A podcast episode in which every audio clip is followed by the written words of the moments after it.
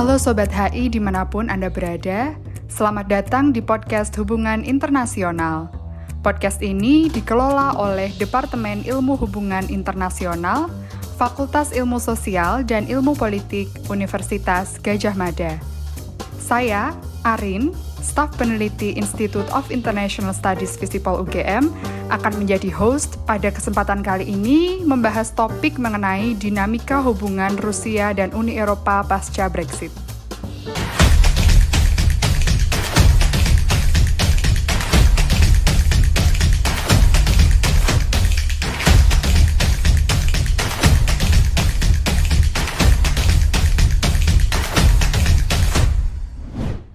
Dan di sini saya nggak sendirian ya Sobat HI semua.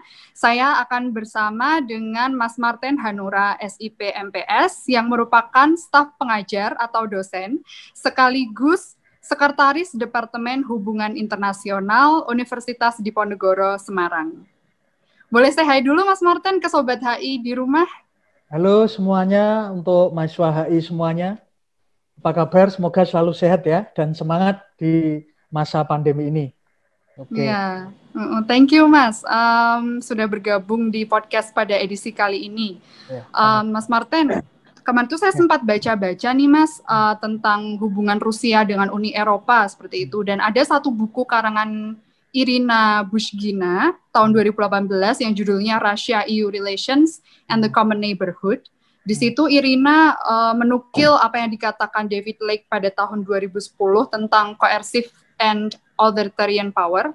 Dan Irina mengatakan bahwa um, coercive power yang identik dengan memaksakan kehendak dan juga uh, power yang penuh kekerasan itu, itu sangat identik dengan Rusia. Sedangkan authoritarian power yang menitik beratkan pada legitimasi suatu negara atau suatu uh, organisasi itu identik dengan Uni Eropa.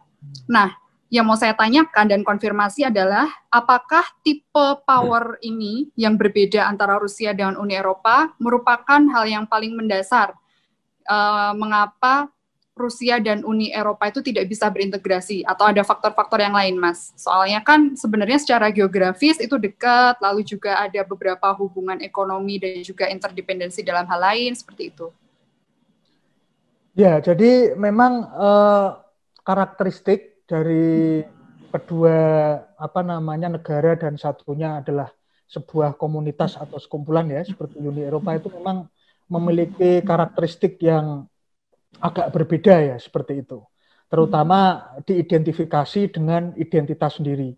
Seperti yang tadi disebutkan bahwa eh, secara koersif pemaksaan itu identik dengan Rusia itu merupakan apa namanya eh, stigma yang selalu dibentuk dan digaungkan oleh Uni Eropa yang notabene kita tahu bahwa dalam hal ini kan Uni Eropa uh, sering kali dalam hal kebijakan itu berdekatan dengan uh, negara superpower yaitu Amerika ya sehingga stigma itu selalu dibentuk seperti itu. Sebenarnya uh, apa sih perbedaan antara Rusia dengan Uni Eropa?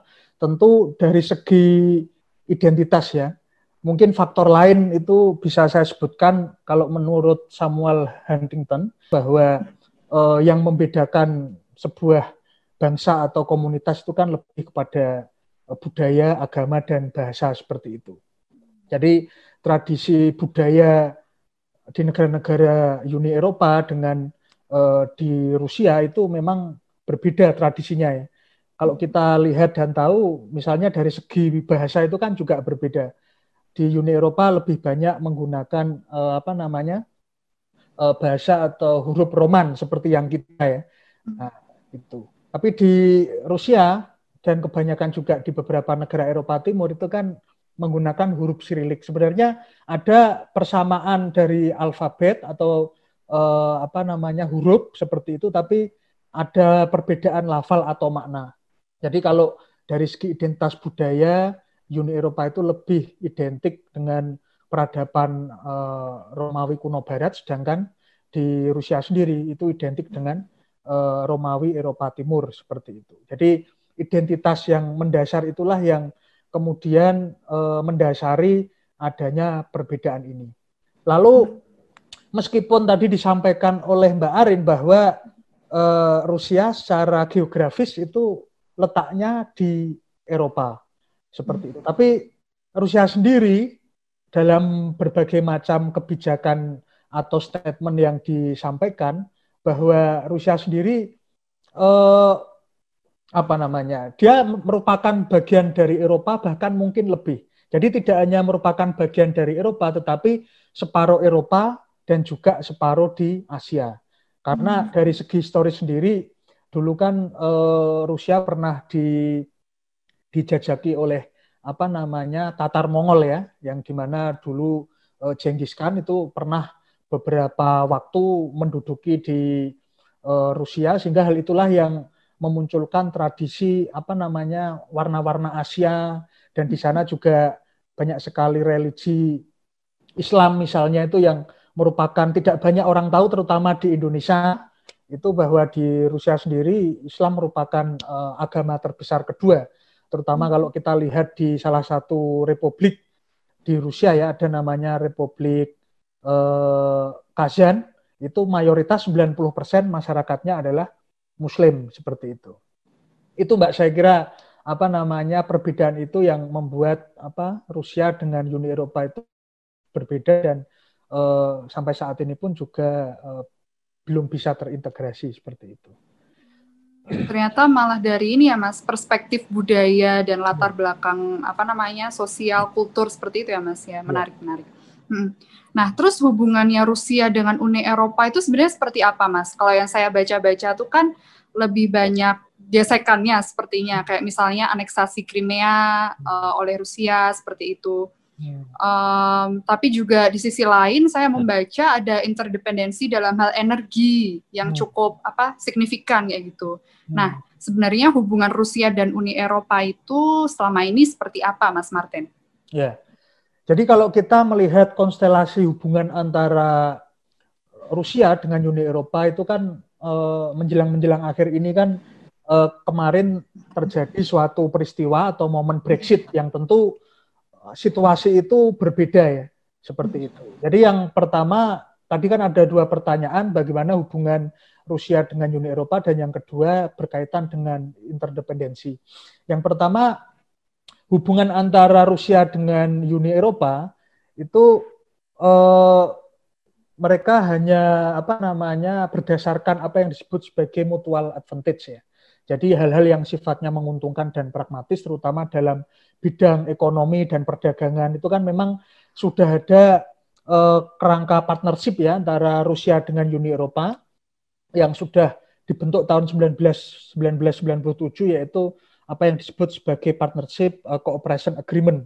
Hingga sampai kemudian berkembang tahun 2008 jadi semacam framework yang mendasari kerjasama antara Uni Eropa dengan Rusia Nah, kalau sampai akhir 2008 itu uh, salah satu agreementnya disebut New EU Russia Agreement.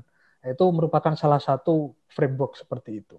Cuman uh, hubungan yang cukup baik dalam ekonomi perdagangan terutama ya, karena sebelumnya uh, Rusia sendiri bagi Uni Eropa itu merupakan salah satu mitra dagang kelima terbesar. Sedangkan Uni Eropa bagi Rusia merupakan mitra uh, dagang atau ekonomi yang paling besar nomor satu dibandingkan dengan uh, negara-negara lain seperti itu. Nah, cuman semenjak adanya apa namanya konflik Crimea ya, yang di mana Rusia dianggap menganeksasi Crimea, jadi uh, hubungan antara Rusia dan Uni Eropa itu mulai menurun drastis. Bahkan kerugiannya itu hampir sampai 50% dari apa namanya segi ekonomi dan perdagangan pasca eh, konflik Crimea seperti itu. Itu itu apa namanya beberapa hubungan secara ekonomi dan perdagangan seperti itu. Lalu berkaitan dengan interdependensi, eh, kalau kita tahu kan memang Rusia itu kan penghasil minyak dan gas salah satu memiliki cadangan gas dan minyak yang terbesar ya seperti itu sehingga Rusia sendiri memang juga banyak memasok eh, terutama gas alam itu di berbagai negara di Uni Eropa terutama Italia, Jerman, Perancis Nah, biasanya negara-negara yang memiliki hubungan apa namanya ekspor impor gas ini memiliki hubungan yang sangat baik seperti itu. Jadi kalau Rusia sendiri itu berhubungan dengan Uni Eropa itu lebih suka yang tidak terlalu banyak negara atau multilateralisme tapi lebih ke bilateral gitu. Misalnya hubungan-hubungan yang baik ya itu seperti Jerman, Jepang, Italia dan biasanya relevan dengan apa namanya jual beli perdagangan gas seperti itu. Dan kalau kita berbicara itu, itu juga hal itulah yang mendasari kenapa eh, konflik Crimea itu Rusia sendiri mencoba untuk eh, apa namanya untuk mengembalikan teritorial di Crimea karena di Crimea itu dekat Ukraina Laut Hitam itu merupakan salah satu jalur pintu lewatnya pintu gas dari Rusia ke Uni Eropa seperti itu. Jadi kalau di area teritorial itu misalnya eh, dikuasai oleh negara yang lebih pro terhadap Barat misalnya EU atau NATO ya itu akan menjadi apa namanya semacam threat atau ancaman bagi Rusia itu sendiri seperti itu. Hmm. Itu mbak. Wah, seru banget nih ngomongin soal mulai masuk ke konflik-konflik gini ya Mas ya. ya. Oh ya Mas, ngomong-ngomong soal suatu goncangan di perpolitikan ya Mas ya. Itu kan sempat disinggung oleh Mas Martin juga tadi bahwa Uni Eropa itu sempat kehilangan um, salah satu anggota yang cukup berpengaruh ya yakni Inggris yang fenomena Brexit. Um, nah, itu bagaimana Mas setelah itu apakah ada hal yang menarik yang diba yang bisa dibahas anta, uh, tentang hubungan antara Rusia dengan Uni Eropa pasca Brexit ini. Ya, jadi uh, yang harus dipahami adalah bahwa pengaruh Inggris ketika masih bergabung dengan Uni Eropa itu cukup besar. Bahkan uh, apa namanya embargo atau sanksi yang diberikan oleh Uni Eropa kepada Rusia itu tidak terlepas dari dorongan Inggris itu sendiri.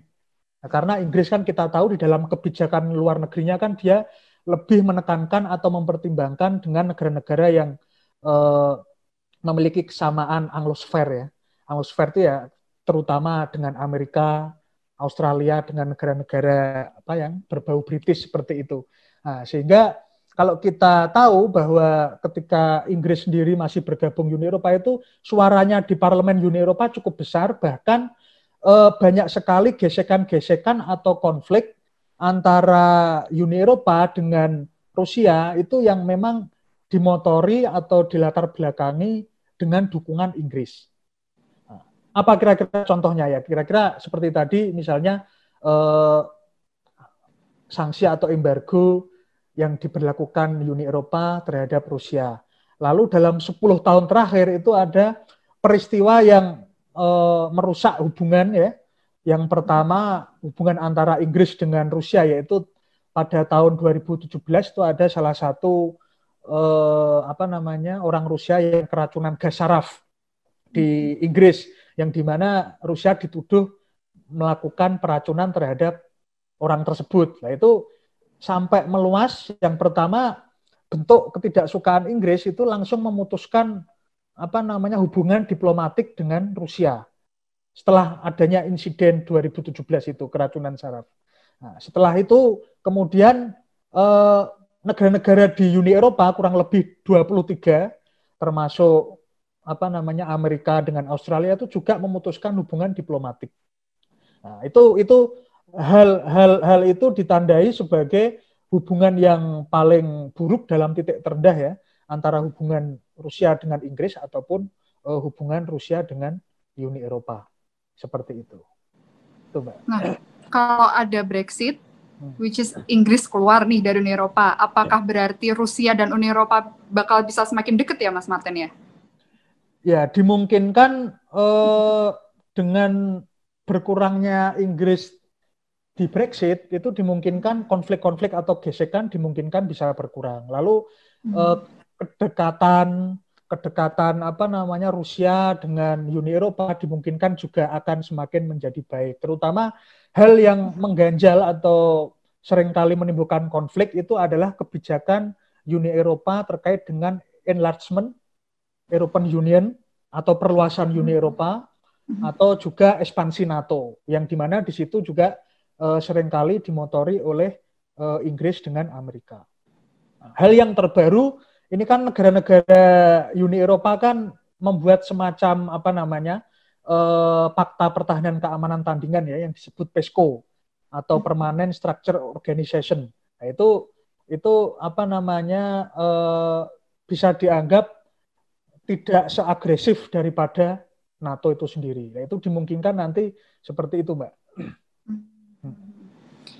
Menarik banget sih Mas yang Rusia dan Uni Eropa tadi itu. Tapi um, sedikit besar ya kita uh, take the bigger picture nih Mas.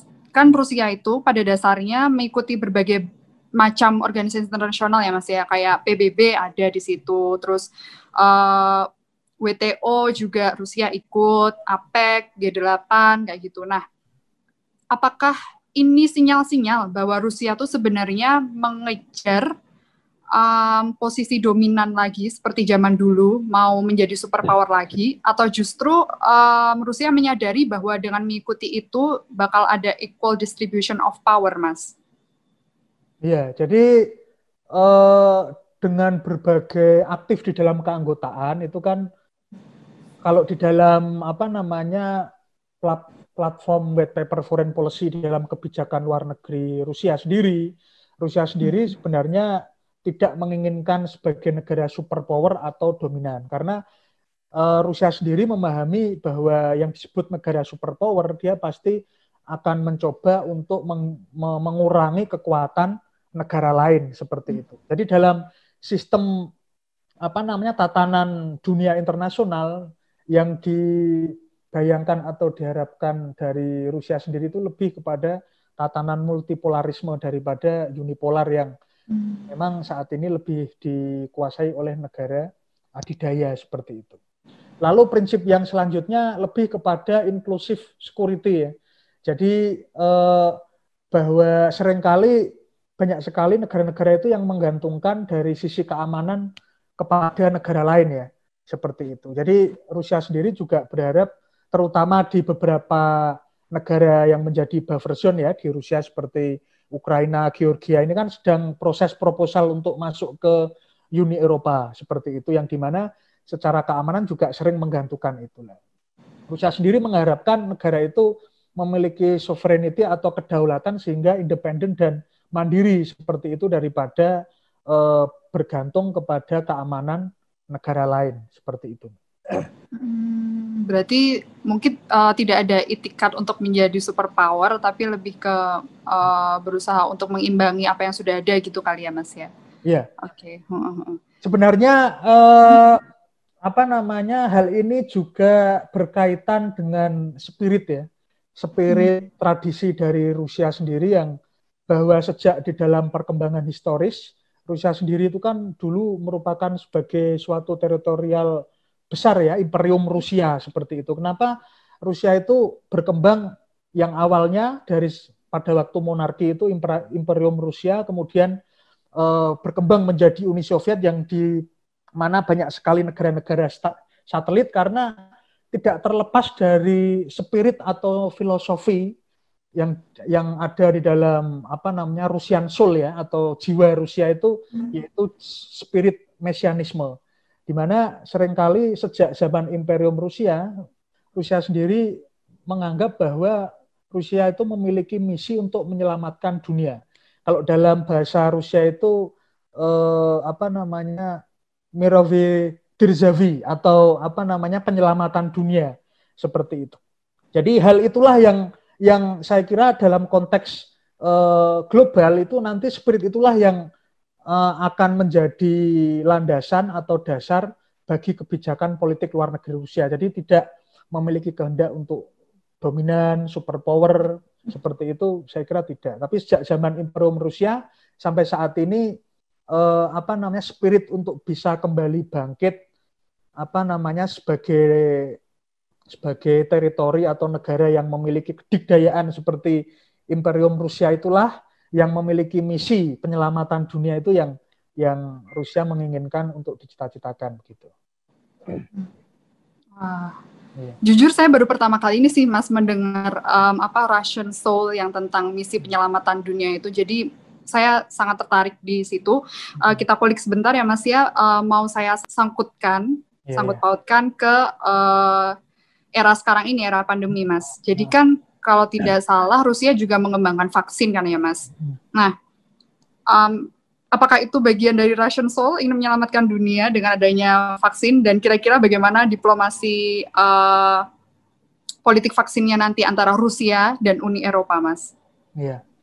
Jadi kalau kita menanyakan kepada Rusia ya tentu mereka pasti akan menyampaikan bahwa uh, vaksin yang dibuat oleh Rusia untuk diberikan atau diberikan bantuan kepada negara lain itu pasti misi kemanusiaan Cuman eh, memang ada kan di samping isi kemanusiaan atau ed itu kan pasti juga ada apa namanya eh, apa sih kira-kira tendensi seperti itu gitu. Seperti contoh bantuan vaksin yang dibuat Rusia itu kan vaksin Sputnik ya.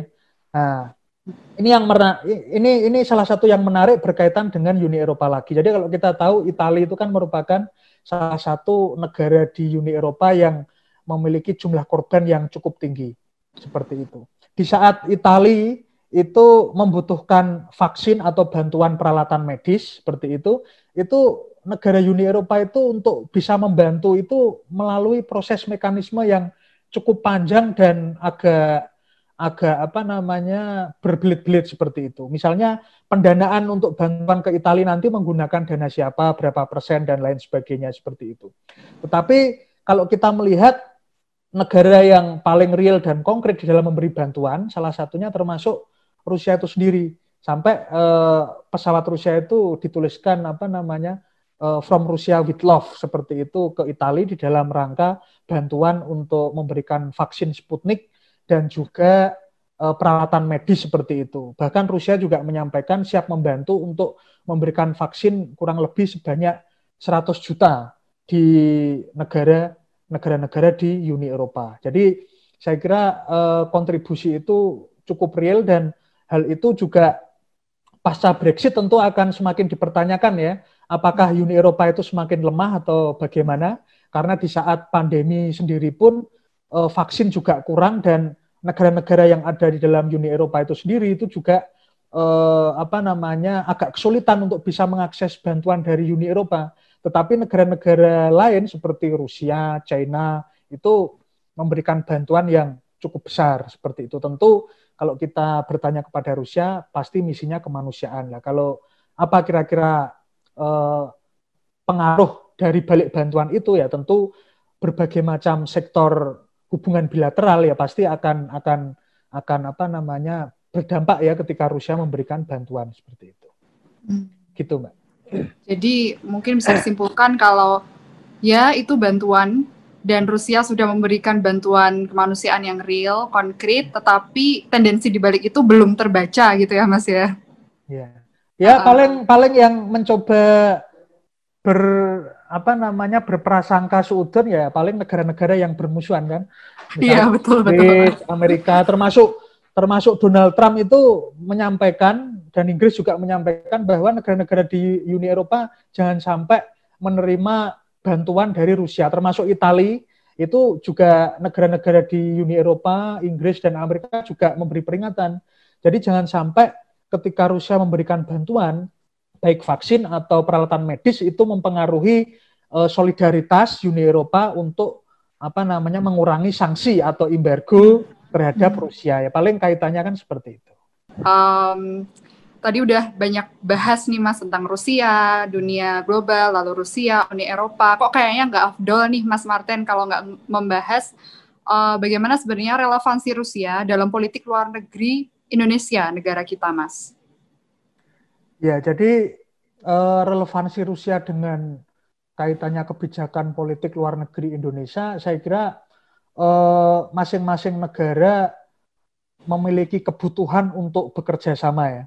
Karena kalau kita lihat potensi yang ada, kedua negara itu bisa saling melengkapi. Misalnya eh, Rusia sendiri memiliki potensi yang cukup besar, misalnya militer, migas, atau berkaitan dengan cyber digital. Termasuk Rusia juga dikenal dengan apa namanya kecanggihan uh, cyber security. Itu itu saya kira potensi yang uh, bisa dimanfaatkan dalam bentuk kerjasama seperti itu.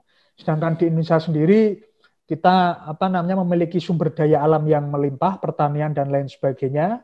Itu saya kira bisa uh, bekerja sama untuk saling memenuhi kebutuhan itu. Apalagi berkaitan dengan militer, kita juga secara historis sudah sering kali menggunakan ya.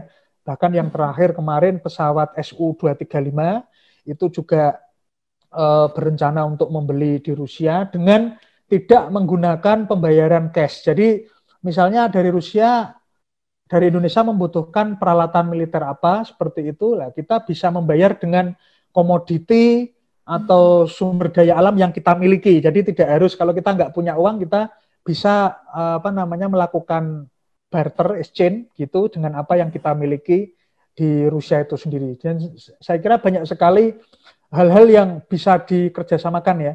Apalagi Rusia sendiri eh, sebenarnya kalau kita berbicara kebijakan politik luar negeri Rusia itu kan apa namanya beberapa area atau negara yang menjadi prioritas itu yang pertama misalnya kebijakan politik luar negeri Rusia dengan negara-negara CIS ya atau Commonwealth Independent States yaitu Kazakhstan dan lain sebagainya karena kan berada di lingkaran buffer zone. Lalu yang kedua yang menjadi prioritas itu yaitu dengan negara di uh, Eropa dan Amerika karena memiliki kekuatan yang cukup besar sehingga perlu kerjasama. Lalu yang ketiga itu dengan negara-negara di Asia Pasifik, khususnya dengan Indonesia yang di mana kita memiliki perekonomian yang cukup besar. Jadi eh, Rusia sendiri melihat Indonesia itu juga eh, diperhitungkan ya seperti itu dan kita juga saya kira memperhitungkan kekuatan Rusia karena dalam bidang militer Rusia sendiri memiliki kekuatan militer terbesar kedua ke dunia setelah